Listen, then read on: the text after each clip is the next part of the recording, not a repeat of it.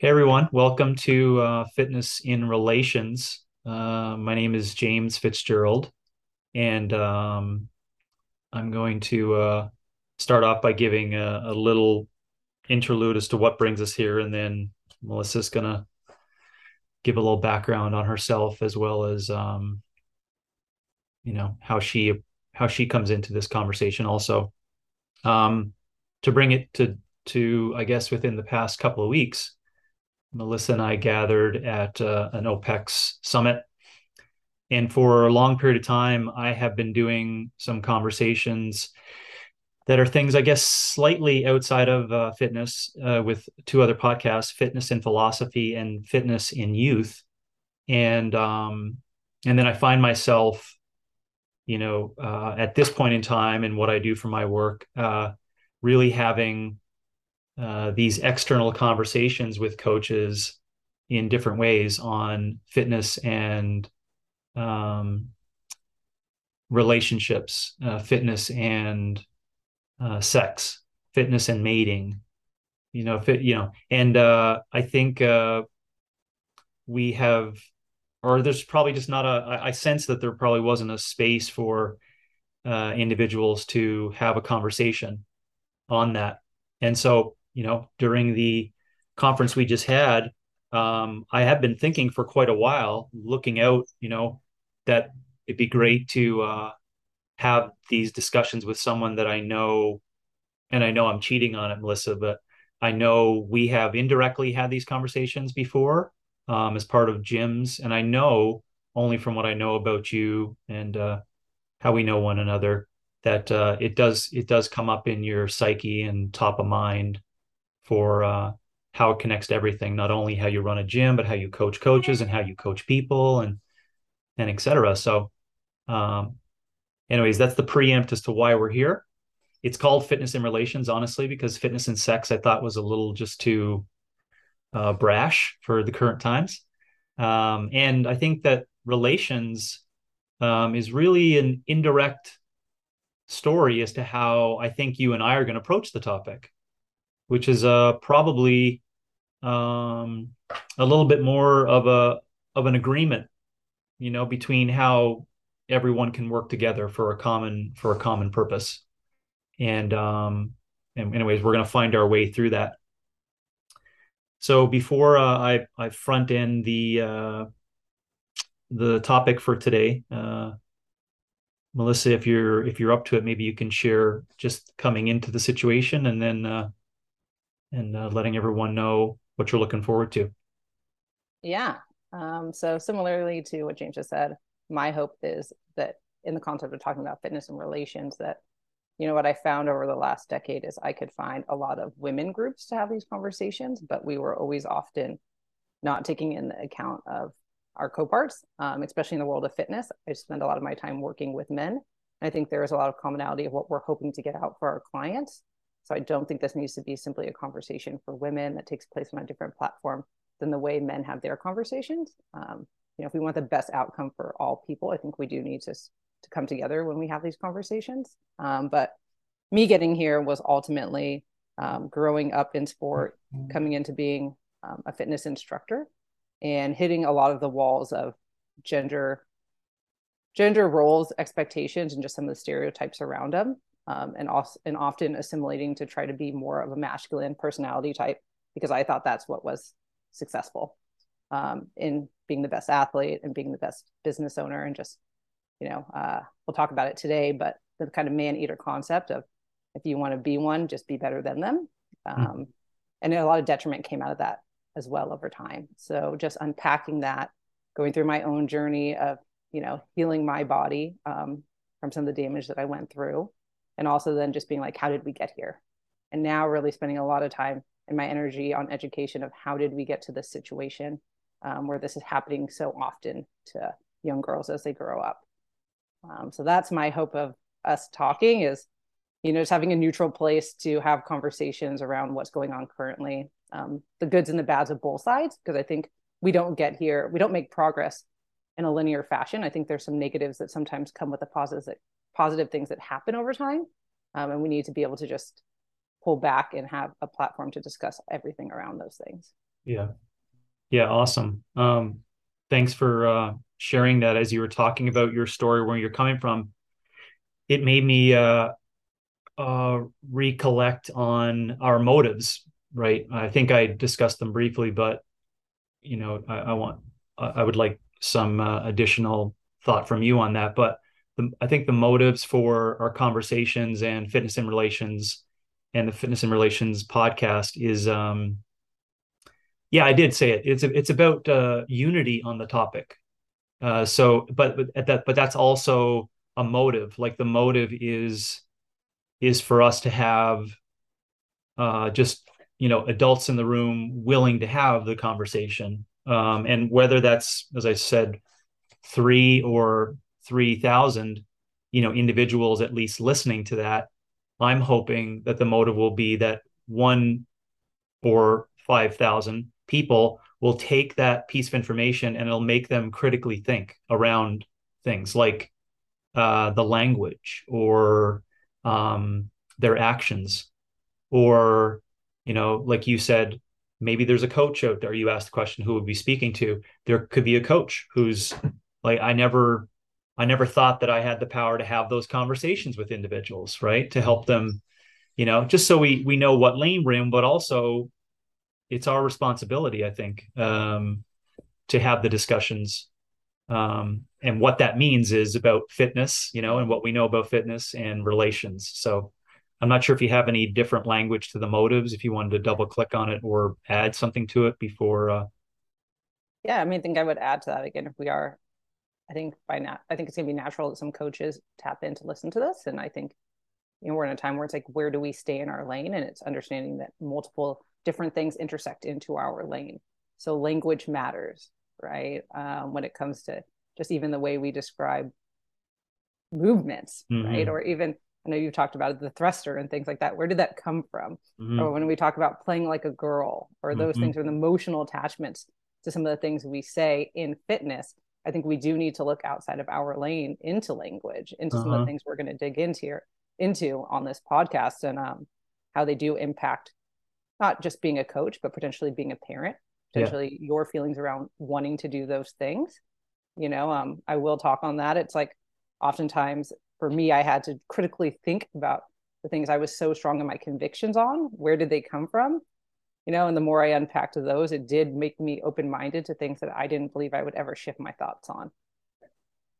Yeah, great learning um, for all of us. Uh, I hope hope individuals can uh, hear that and uh, maybe just take some time uh, for themselves and contemplating on those those ideas because uh, by by all means, whether we like it or not, we are going to touch on things that are culturally relevant, that are you know a, language you know per se of particular things, but also what where I would like to help on that is to be able to say that intentions do matter.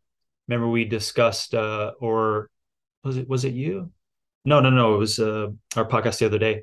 Uh, listening to Steve Pinker uh, talk about psychology and recognizing that expectations drive perceptions. Such a powerful statement. So if you don't know, for example, let's use gender ideology or just the just the just the language, those two words, right? Immediately you have to say before you even want to opine or think about, et cetera, you have to say, what are my expectations of those that particular language? Right. That's the first step that you have to make right? You don't hear those two words and then immediately say, well, what did the most recent media pundit say about those particular things, right? Without you even looking around and saying, how does that whatsoever affect me? Because what that allows you to do then is to say, what is the intentions of the person in using that particular language?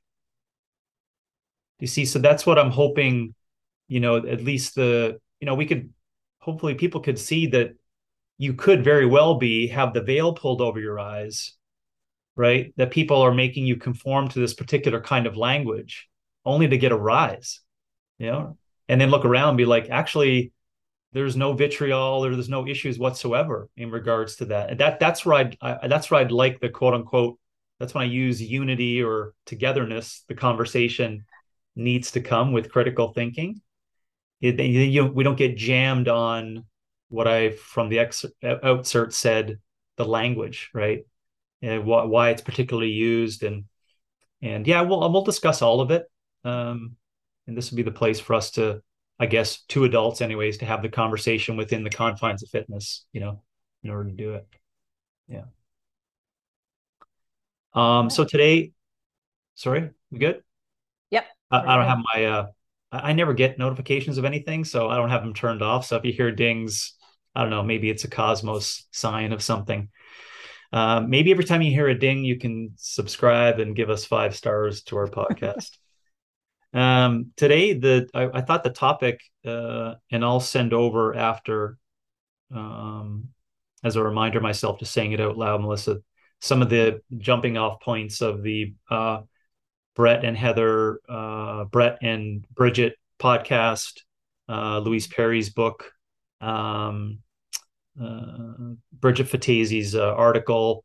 Mm-hmm. Um, you know, this is a good jump off point. I thought that we could we could start on this area, and the topic for today um, is mating and big F fitness, uh, and or uh, mating and small F fitness. So what I mean by those two, um, big F would be the evolutionary biological ideas of fitness. Like if you did your research on the definition of fitness, you know, um, and if you looked at it from a biological level, um, it's basically uh, that that level of resilience inside an organism that allows them to reproduce and survive. And so that that's what that's what we mean by big F fitness.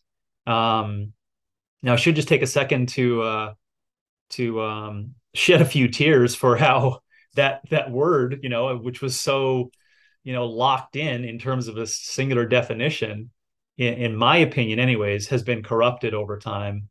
Um, with you know, I think in 2022, it's just uh, it's just honestly a shitstorm in ideas around what the definition of small F fitness means. But anyways, when we say small F fitness, as a counter to that, small F fitness is I just put it into three E's for again language so people could understand exercise, eating, and emotions. And the three E's of the newest version of fitness and mating, I think, is a really interesting topic.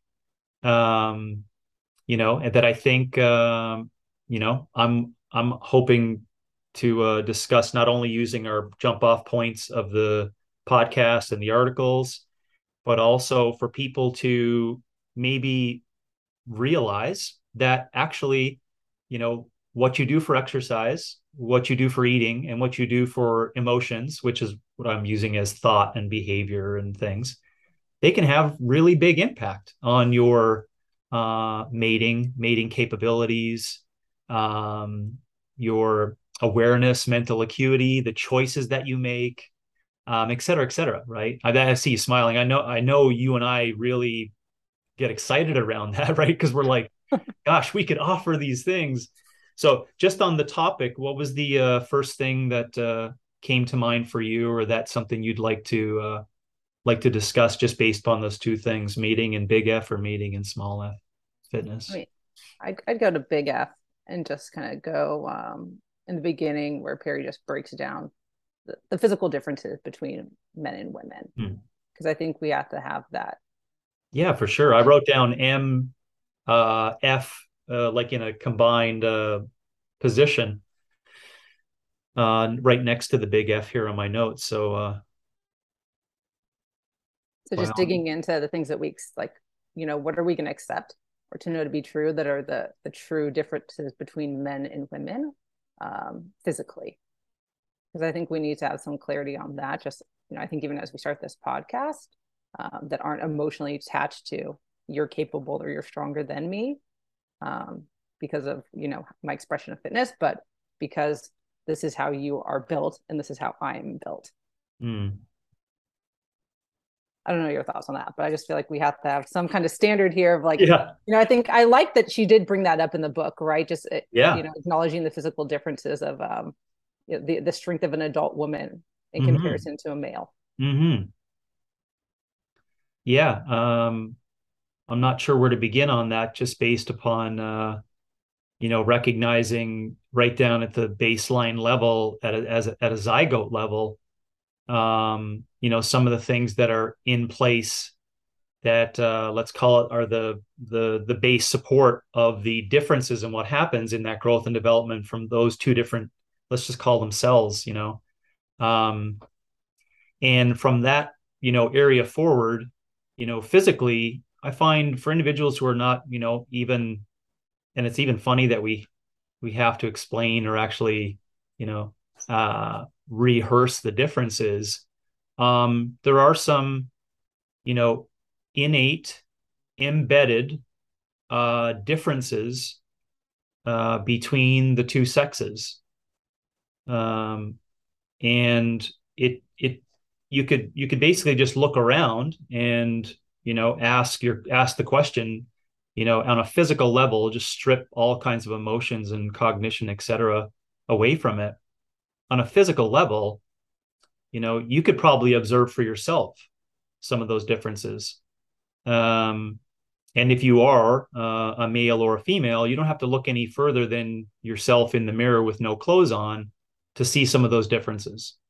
And as an adult over time you can probably recognize that it's uh it's not only the sexual organs that are different um there's also a different you know uh production of material items that go on inside each of these two systems that are different you know? We get we can get to the um uh from that you know we can get to hormonal levels that are significantly different you know? At a, at a live time analysis of both of those two sexes upon growth and development let's just use an avatar of 19 years of age there is a it's it's it's not it's not um it's not even close to being similar in regards to hormonal differences.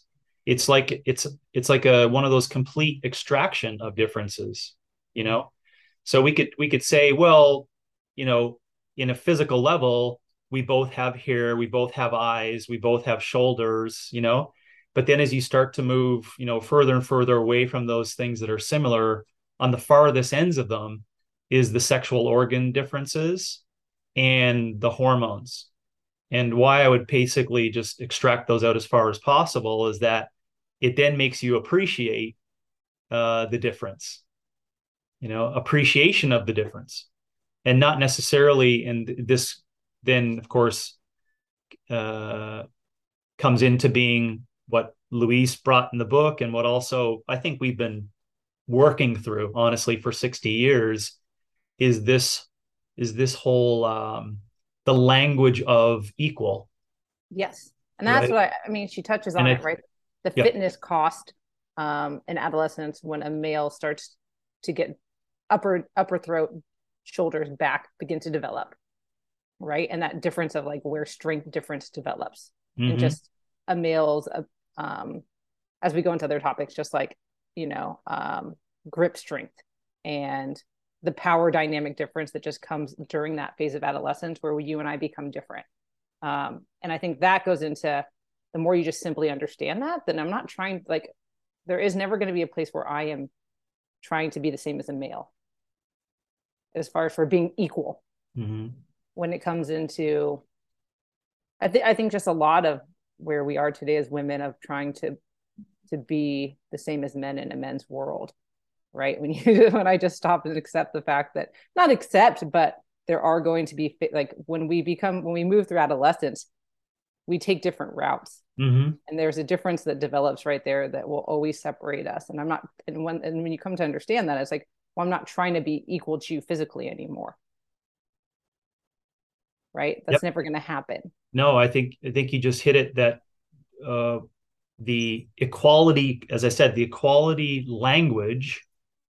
You know, we ha- there has to be context to that, right? And uh, you just hit on the point that's near and dear to us and to people that are probably within fitness that um, you know it's even it's even obvious. You know, I don't know why you know we didn't question or no one really had questions on it when we had male and female uh, organization of competition in CrossFit in 2011 you know it's you know we see how we didn't bat an eye at it when it comes down to like these same thing um, you know, if you look over all the the bullshit that was inside people's perceptions of what females couldn't do for like distance swimming or yeah. just, you know, that that's horseshit, honestly. But there were some differences in regards to them still competing, right? So 100 meter sprint is the classic one, right? That the differential between the world's best in 100 meter sprint for male and female seems like it's only 0.9 seconds. And over 100 meters, that's actually a lifetime of difference, right? So um, I think, yeah, that's see these things the, these things of that were observable and true for a long period of time. So again, it brings up the questioning of the context around equality, right? Now, what I love that you're bringing to the conversation is the energy that says, and you can stand on it with conviction that says, you've got the whole concept around trying to be equal wrong, right? And so, we've sold that wrong, right? Exactly. I think that's there's as yeah. a as a you know a teenage female, you're not given that context yeah. You're giving that big picture of it's really only a couple seconds difference between you and him in that race versus in reality, you're the equivalent to a 17 year old, right? Like yeah. there's no context yeah. given to a young girl. It's just like mm-hmm. if you try as hard as possible, anything yeah. is possible. Yeah. This is where this is where what you picked up on as well. I love Bret's uh uh, language, using an evolutionary biological language, which is very tough to do, by the way. It's very difficult to do because you strip male and female down to just organisms that are looking to have sex to reproduce offspring you know um, but if you but but but by taking a couple of seconds to take that lens to your point on you know males you know their innate strategies by the way so these are strategies that come up with you know uh, shoulders go wider you know their hips don't go wider right there is another sex though in which their hips go wider and their shoulders don't go wider, and that would be females. This is another in you know different different uh, developmental thing that happens. But you do need to ask the question. You know, no matter where you sit, you do need to ask the question: Why, for a hundred hundred billion humans that have you know walked this planet, why would that all be the same, all for one sex only, right? Now, you could sure shit look around 2022 and say, oh, the deeper voice and stronger grip and larger shoulders. That makes absolutely no sense. See, this is the point that I'm saying. I, I, I get it. Like I understand what you're saying, but it's still a fact and it's still true.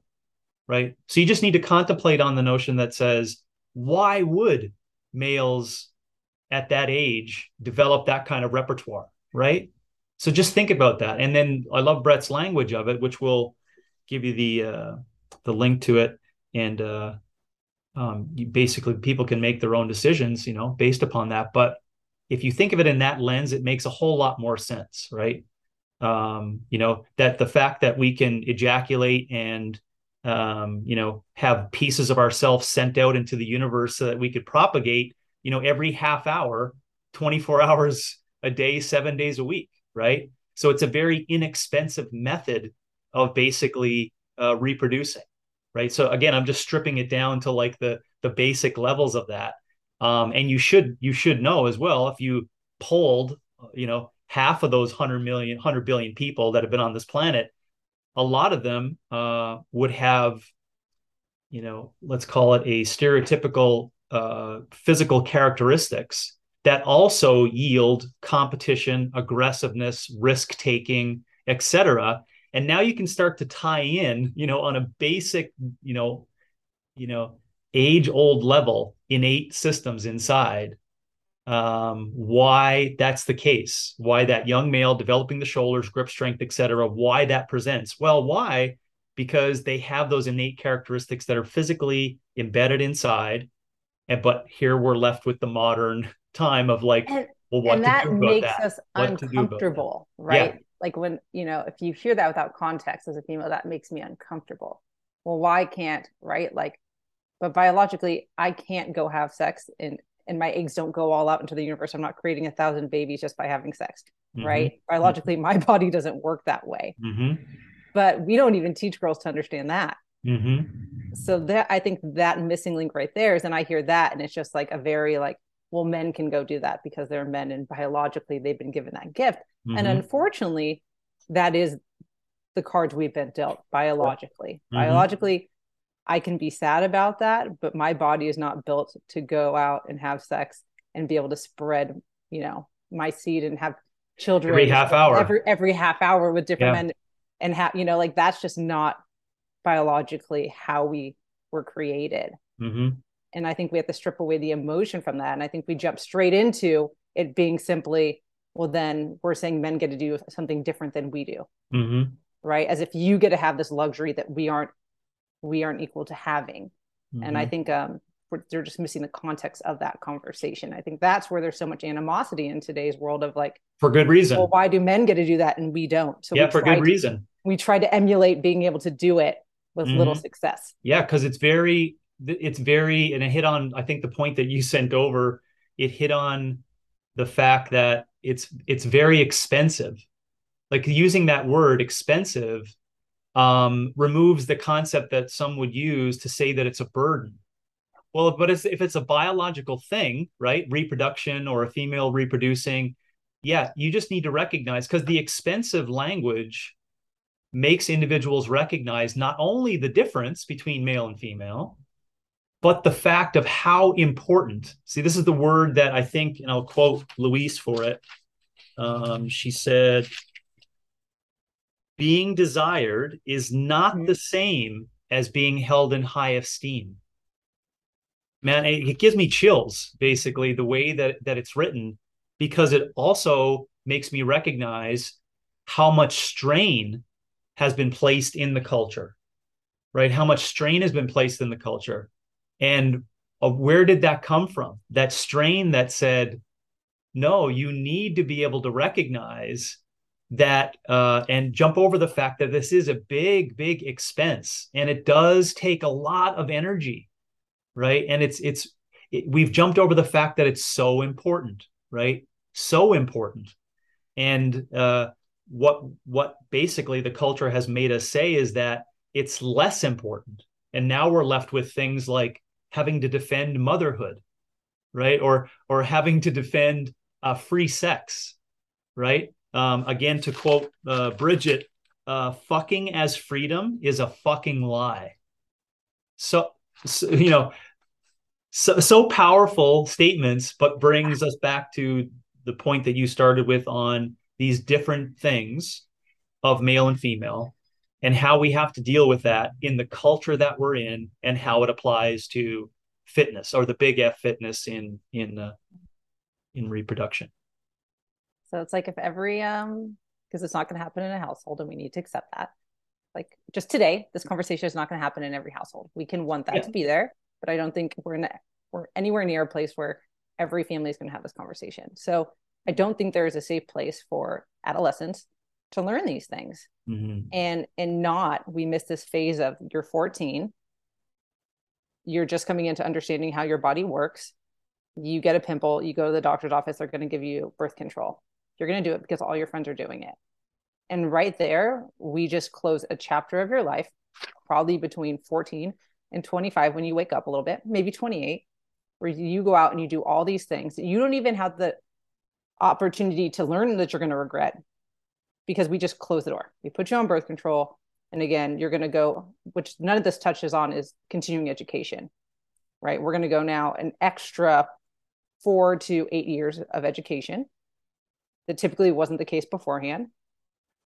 Right. So now we're going this really long chapter of your life where you're never learning to understand your biological function of how your body works without it being stunted or muted with medication. and i think that's like one of the biggest costs that we don't talk about right there is like it's very hard to have these conversations and i think bridget does a good job of bringing up later right of you know regretting all these people she slept with and all those things but you're not going to find many women that now are in comfortable relationships in their mid 30s wanting to talk about that experience because they may not even want their partner to know about that chapter of their life no and or, and or if you're in a it. career like I might not want anyone yeah. to know about what I did in my that? college years ever. I don't, you know, exactly. those may be things that we close the door for a reason. And so it's very like to be able to go out and vocally speak about the things that you don't want people to know about for the sake of bettering women around the world. That's a lot. That's a big ask. Yeah. But yeah, I, I love that. I t- but I totally get it. I know why that conversation is not being had with parents um, because of what you just mentioned there, that concept of liberation, right, and freedom. Actually, it, it and I'm just saying that it's quite possible that it was a lie, and it's going to result in possibly some, as you said, point in your life in your 30s where you you feel like you can't discuss it, right? It's almost because there's no one else in the room and and you're you're afraid of being what I I considered Bridget anyways from my perspective being super brave. I mean, and just as a side note, if you want to read the article, um, which is called "I Regret Being a Slut" by Bridget Phetasy, we'll have the notes to it. Listen to it. Don't don't read the article. There's an opportunity to listen to it, and you need to listen to Bridget be a real human when she's discussing it. And I listen, I have no, I have, I have no, besides the article and just listening to her, I have no judgment whatsoever on who this is. Um, but if you listen to someone, you can understand pain and you can understand regret in someone's voice that you can't get in just language.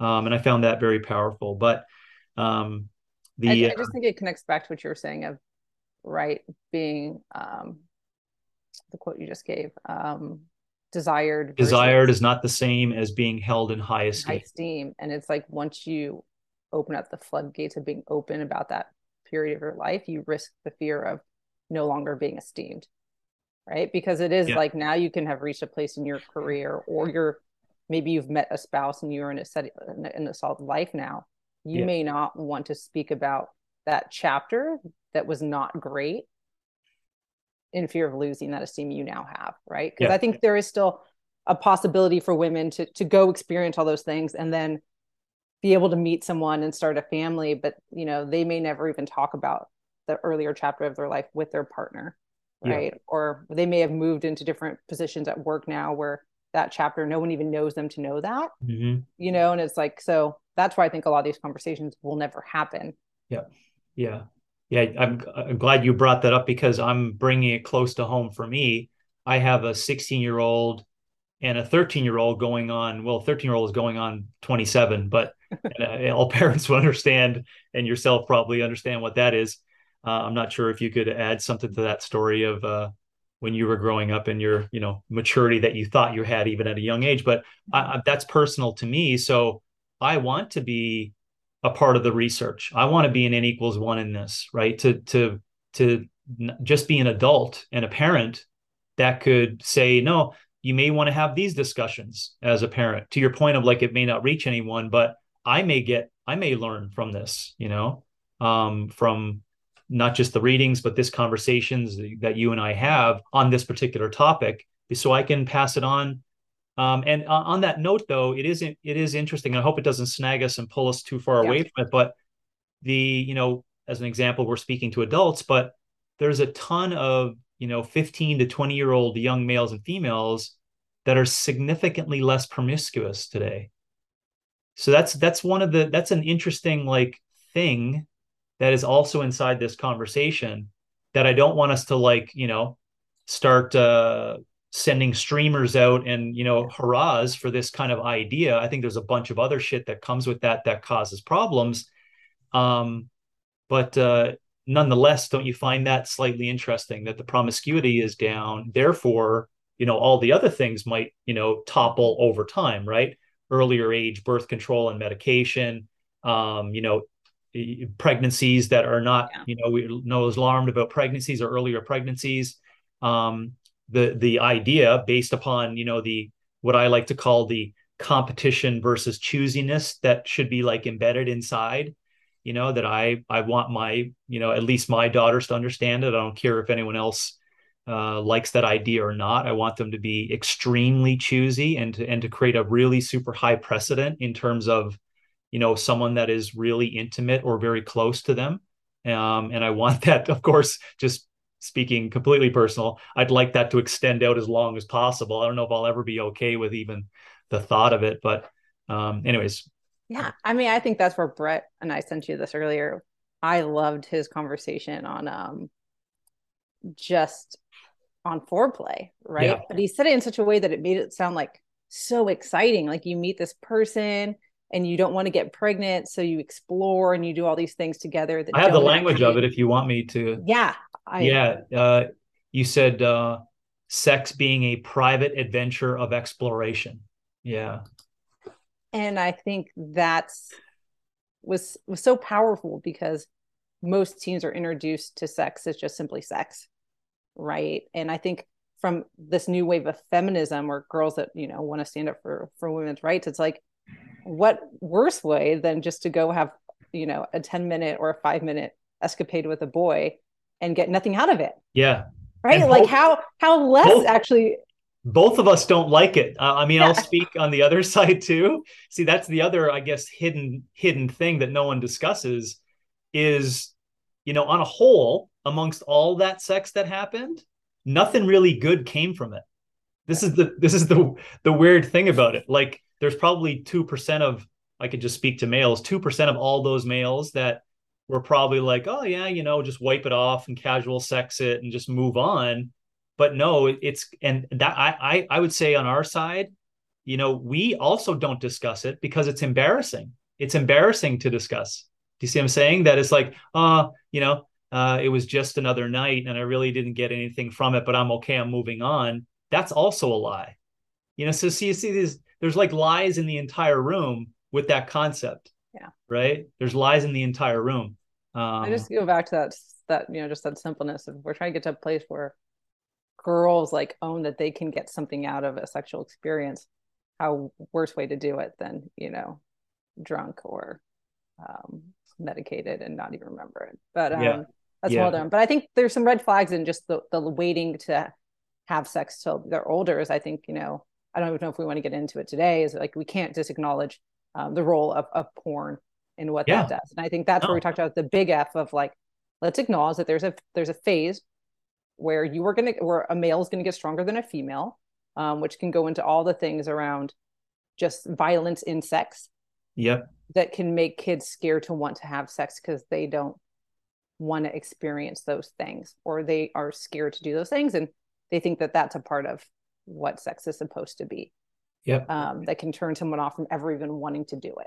Yes, this is where um, good relations and good parenting and communication comes in. Because if you mm-hmm. really think that you're not going to stay close to your young 13 year old boy in conversation, um, you're going to just think that your deepest relationship is based upon uh, you trying to live through them and, and them being a really good at a sport and that's how you like love your young boy.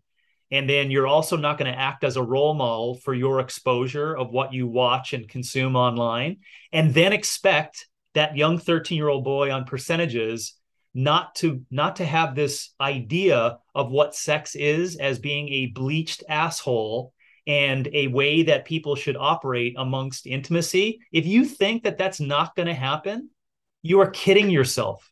You are kidding yourself with the newest levels of technology and the preying that occurs on young people to have this perception of what sexual relations are like. So you see what I'm saying? It has to it has to back up to the adult in the room that says, "No, I am going to ask you what you consume. I am going to ask you what is your realistic expectations of sex and intimacy, right? I am going to show you, yeah, you know that what happened over there to that kid and what he did and how he performed? He's an asshole. That's not how you become civil. That's not how you treat other people. Right. So this needs to be within the household, within role models, within parenting. You know, it all has to happen because it's not going to happen in the school level, right? It's not going to happen in a public level. I mean, you and I would in a utopic idea, we would love to have those conversations with young people in the gym with their parents, right? I have slightly erred on that, but I think that you raise a big point of the not only the I don't have the issues with how porn is perceived or what what's being done there, and that's a separate topic for us another time in terms of like just yeah. the just the shit that's inside of it, paid sex work, et cetera, et cetera. Um, and I apologize if I'm using incorrect language that's connected to that, but I think it's more or less the accessibility and then the perceptions that people think they do or do not have of that. And yes, to your point, this does we do have to talk about that today on this topic because it we're, we're talking there about the small f fitness that got corrupted, right? Whereas big F fitness, used to be the differences of male and female and these were the innate sexual things that were different and we were honoring this concept of reproduction right and now the small f you have this bullshit perception as to what sex is and sexual relations. And how to how to get that into young people's minds today is going to be it's a it's a fair challenge. Yeah. And i and i think it goes both ways right? Those are conversations to be having with young sons and also daughters because now it's like where do you look to to think of what you need to be in attractiveness to a male right? What do you do when you actually get into a bedroom with a male or or another person a human being? It's like well you're going to go look on a porn site to see what what you should be doing. Or you know even even as simple as like you know they, they talk about this again of just the um, evolution of like cosmopolitan and some of like the more popular magazines and websites. And it's like well you're going to go to that and it's going to tell you all these things of how to pleasure a man or how to pleasure a partner um, right? That you know if you don't have someone that's a role model to tell you what is what you should be what what a relationship should look like and what a sexual relationship should look like you're going to go to those things and think i need to be familiar with using all these different toys. And again at you know 15 i need to go wax and do all these crazy things to my body because that's what this magazine's told me is like desirable which does go into the little f because it goes into when we even approach something like how we exercise what are why do, why are we doing it? Mm-hmm. we're doing it to be our healthiest being or are we doing it to manipulate our body to look like a Kardashian now? Because right desire is how you'll be desirable. Desirable is having a really big ass and having you know a small waist. So i don't want to go to the gym to actually be fit. I mm-hmm. want to go and i get clients coming in just because they want bigger glutes.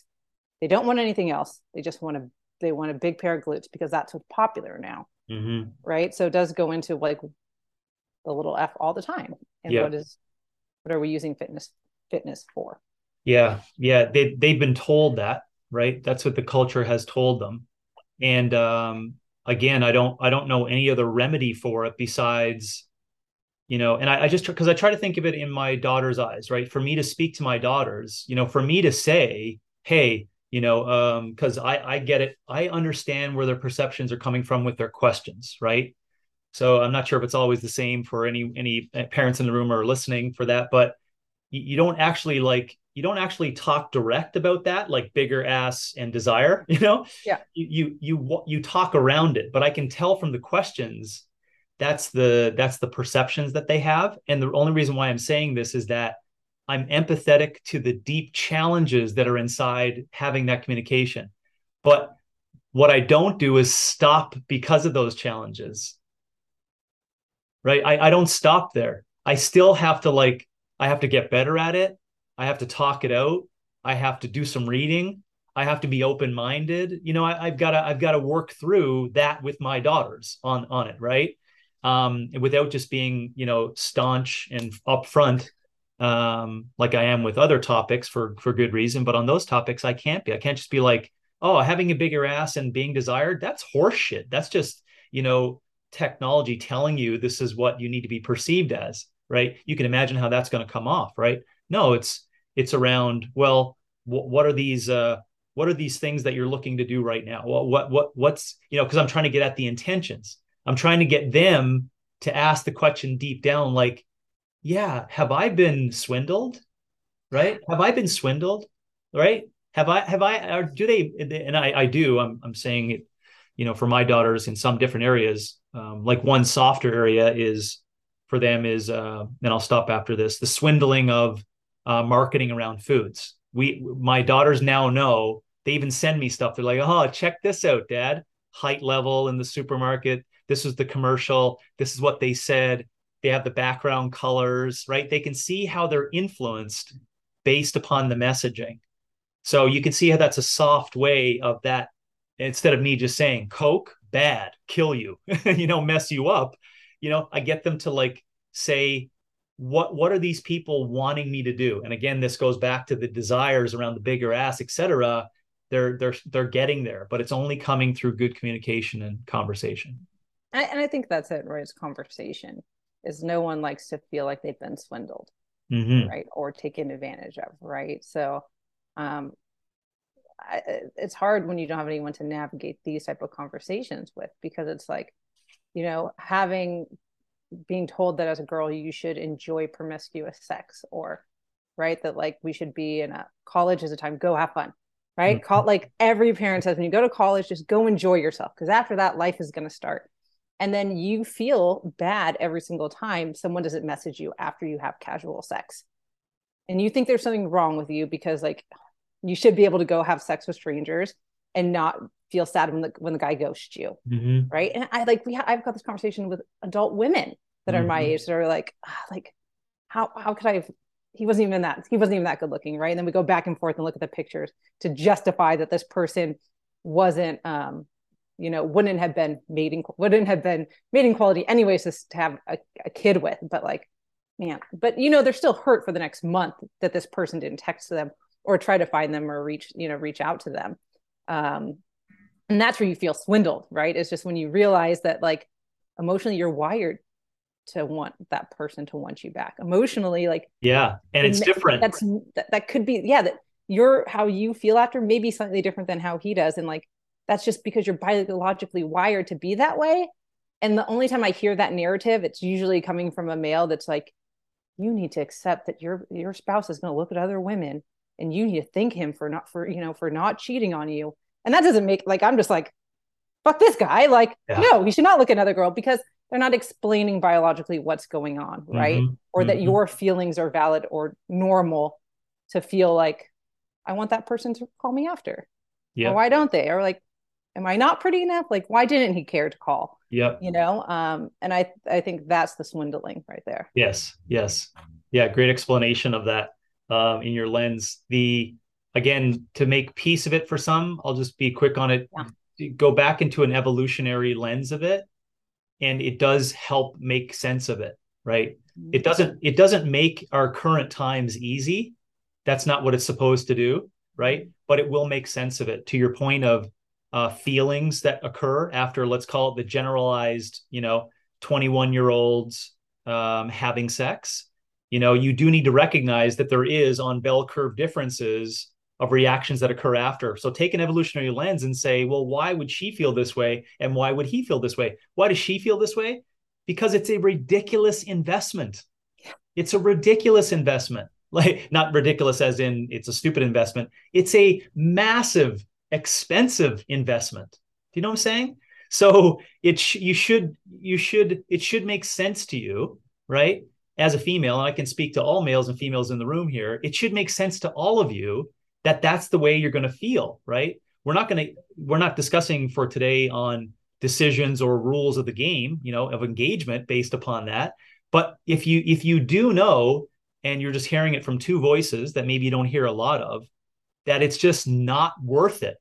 It's not worth it at that particular time or you should really consider getting deeper into like a, a waiting period or or a deeper conversation in a non-drugged up or alcohol induced situation of well what is what is intimacy? What is your intentions of this? You know and talk about it on a biological level right? Like listen if i get pregnant it's a massive investment. So i'm hoping you can understand that i'm being ridiculously choosy in terms of who i have this intimacy with right and it still doesn't mean that it may not result in pregnancy but but you still have to recognize those two differing emotions, right, are innately embedded.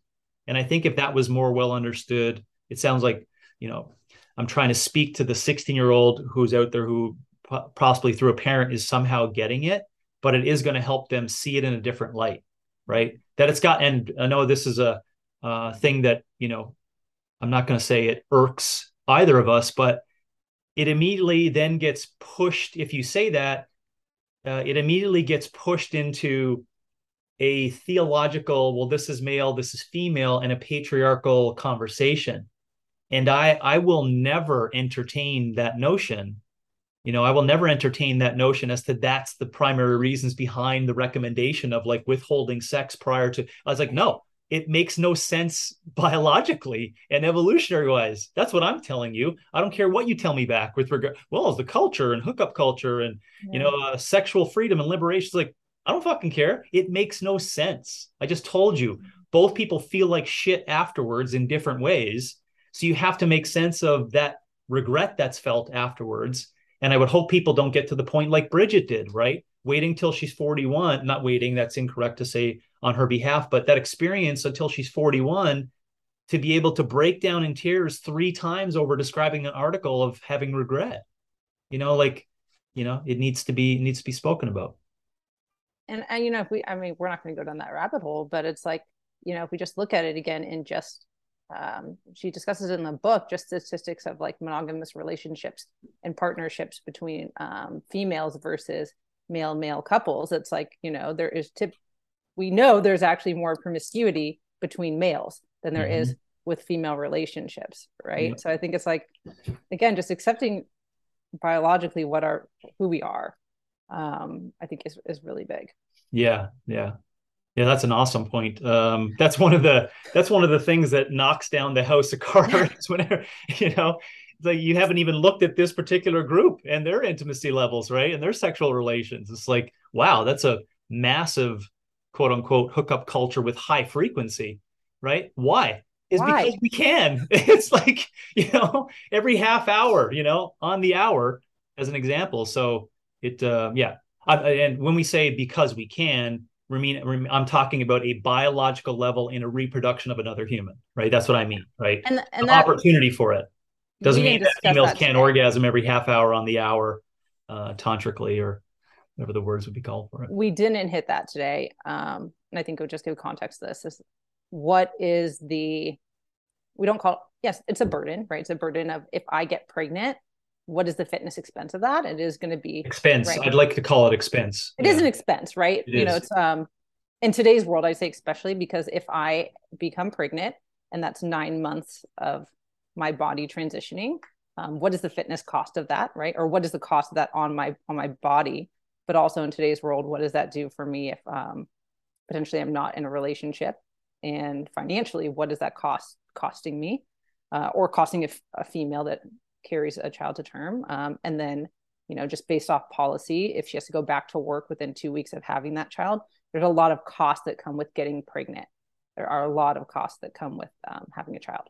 Yep. Yep. I, uh, I love that lens. Um, and it is apropos, I believe, for today because it's in fitness and mating and what happens when you do have reproduction.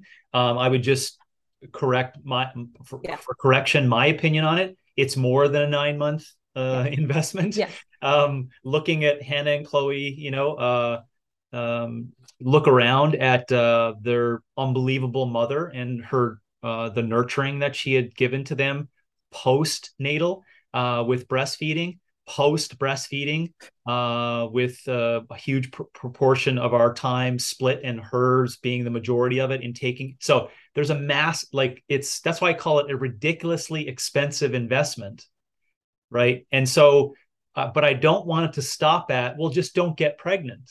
It, it it can't just be that because the the stuff that you're going to come up with, right? Oh, birth control can fix that. Birth control methods, you know, uh, you know, we're capable of doing this by the time we're 16 up to 24 as many times as possible, and just kind of figuring it out.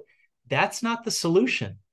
That's not the solution to overcoming that expense. What my my point is, just don't say it's not expensive just to correct your the language yeah. on the depth of expensiveness you know because it goes to the little f of emotion mm-hmm. and having constant casual sex has an emotional toll. Yeah yeah. Um, gosh. is a burden right? You know i mean that's gosh yeah. So well maybe uh, maybe rules of our fitness relation rules uh, of it of of uh relation we'll call it the re- relation engagement code maybe over time we'll build that. Fitness and relation engagement code you know? Um why not you know? Yeah. um it's nothing wrong with at least putting something down um just because i have it down here um yeah. and i did want to maybe we could uh it'll help with our summary of to make sure we've covered it on uh the big f and little f uh Louise wrote a book and then she listed off at the end. I don't know if you remember the last couple of paragraphs. Yeah. He had these very short terms that um that I think would be would be good for folks today. And and uh if you're if Melissa, if you wanted to hit on any of these particular ones we haven't covered just for today. Uh number one, sex must be taken seriously. That's that's our point we just we just made, right? Um, and that that statement is uh, is so true. Men and women are different. Uh, again, that's you know with the statement we hit on earlier. There's differences, and there are there are a tremendous amount of equalities. But we wanted to talk about how to create that blend over time. Um, number three, some desires are bad. you know, uh, realizing that again in current times, you know, based upon society and civilization and how we basically uh, handle ourselves, not all desires end up in a significant good. Um, number four, which we did dis- we did discuss, but very briefly today, consent is not enough. Uh, really, really big underpinnings in four words that mean mean a lot, but consent is not enough. And I think, yeah, I'm just going to say that we're going to asterisk that maybe for another day because yeah. it's really, really important one. Um, violence is not love. It, if it's not obvious, that we're that's where we get into uh, sex work conversation, um, the concept and perceptions of what we see in our perceptions of intimacy, right? And thinking that BDSM or you know these particular things that may take place in in uh, this category that's stripped of all love and and emotion and intimacy. Those words should not even enter into that. It should be considered what it is which is called violence and it's not love. Um, number six we discussed this. Loveless sex is not empowering. Loveless sex is not empowering. Uh, number seven people are not products that was the heavy hitter with regards to her conclusions on um, uh, paid sex work and some of the push. I don't know if you remember that. That was I found that a really interesting discussion of the from her perspective as a I would I would consider Louise and how she speaks a truly radiant, liberated female, and the way she spoke about. Listen, I think we may have gotten it wrong to like virtue signal the fact that we can just sell sex and get like benefits from that.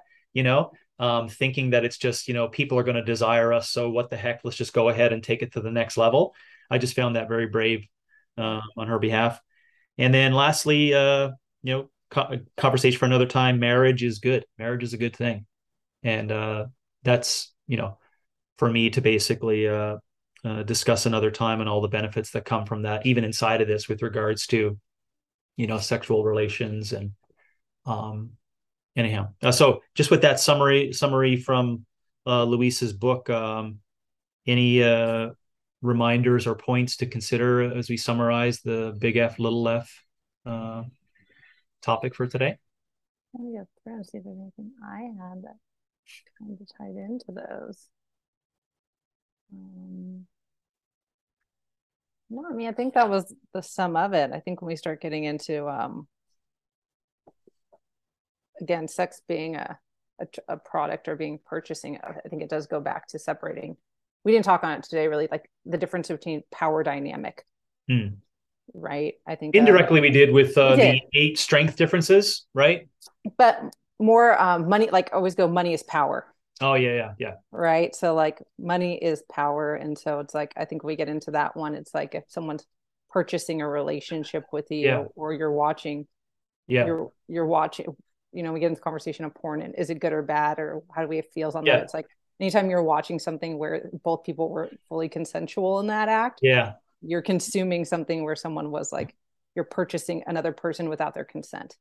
Man that's yeah perfectly put. I think of the i think of it at you know i can't believe that it's discussed at a transaction level right? Because I, I, see no fair trade agreement going on. It shouldn't even be called a transaction but you are right uh, money, and that becomes right a real big issue in regards to the differences of it. And again, I and I'll use the word empathetic. I am empathetic to individuals that get into those particular areas in which money is such uh, an issue. And no, I'm not saying that I'm being a, uh, an apologist for all those idiot loser repugnants out there who use women as their as their way of getting money for that. I'm not saying that but you do have to recognize that when it, when money becomes the sole thing and then money is connected to survival listen it, it does happen so i'm empathetic to that it's just so sad that it is it is used as that and again i can look at it at a biological lens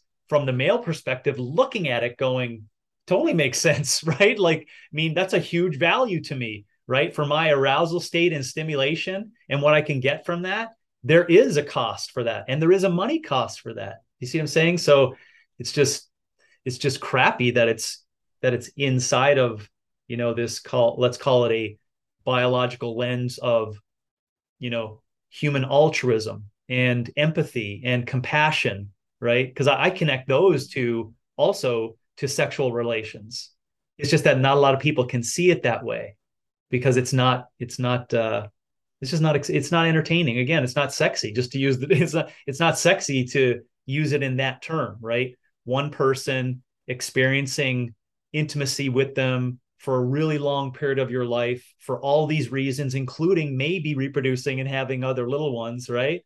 But if not, then both of you being healthy enough to experience those sexual relations for a lifetime, there is a lot of power in that. Uh, there is a lot of power in that, meaning power back to your language of a non cash agreement, right? But power can be embedded in this relationship and not only with that cash transaction. Anything you want to add to that? No, I think that nailed it right there. Right. Just a different lens of what is what can be powerful. All right. Um, I think that was you think is a fairly good start? It was a good start.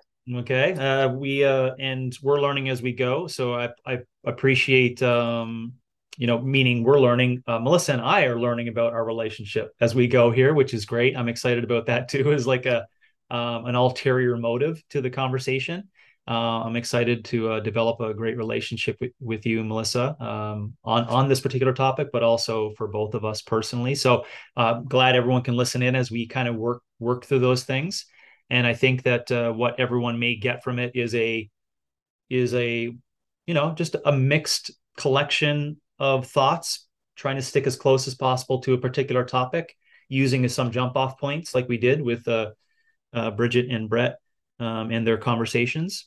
And uh, hopefully, maybe people can look at you know the big F or the little F fitness in a different light with regards to meeting. Anything you want to add to that? That's it. Awesome. Thanks for everything. Thank you.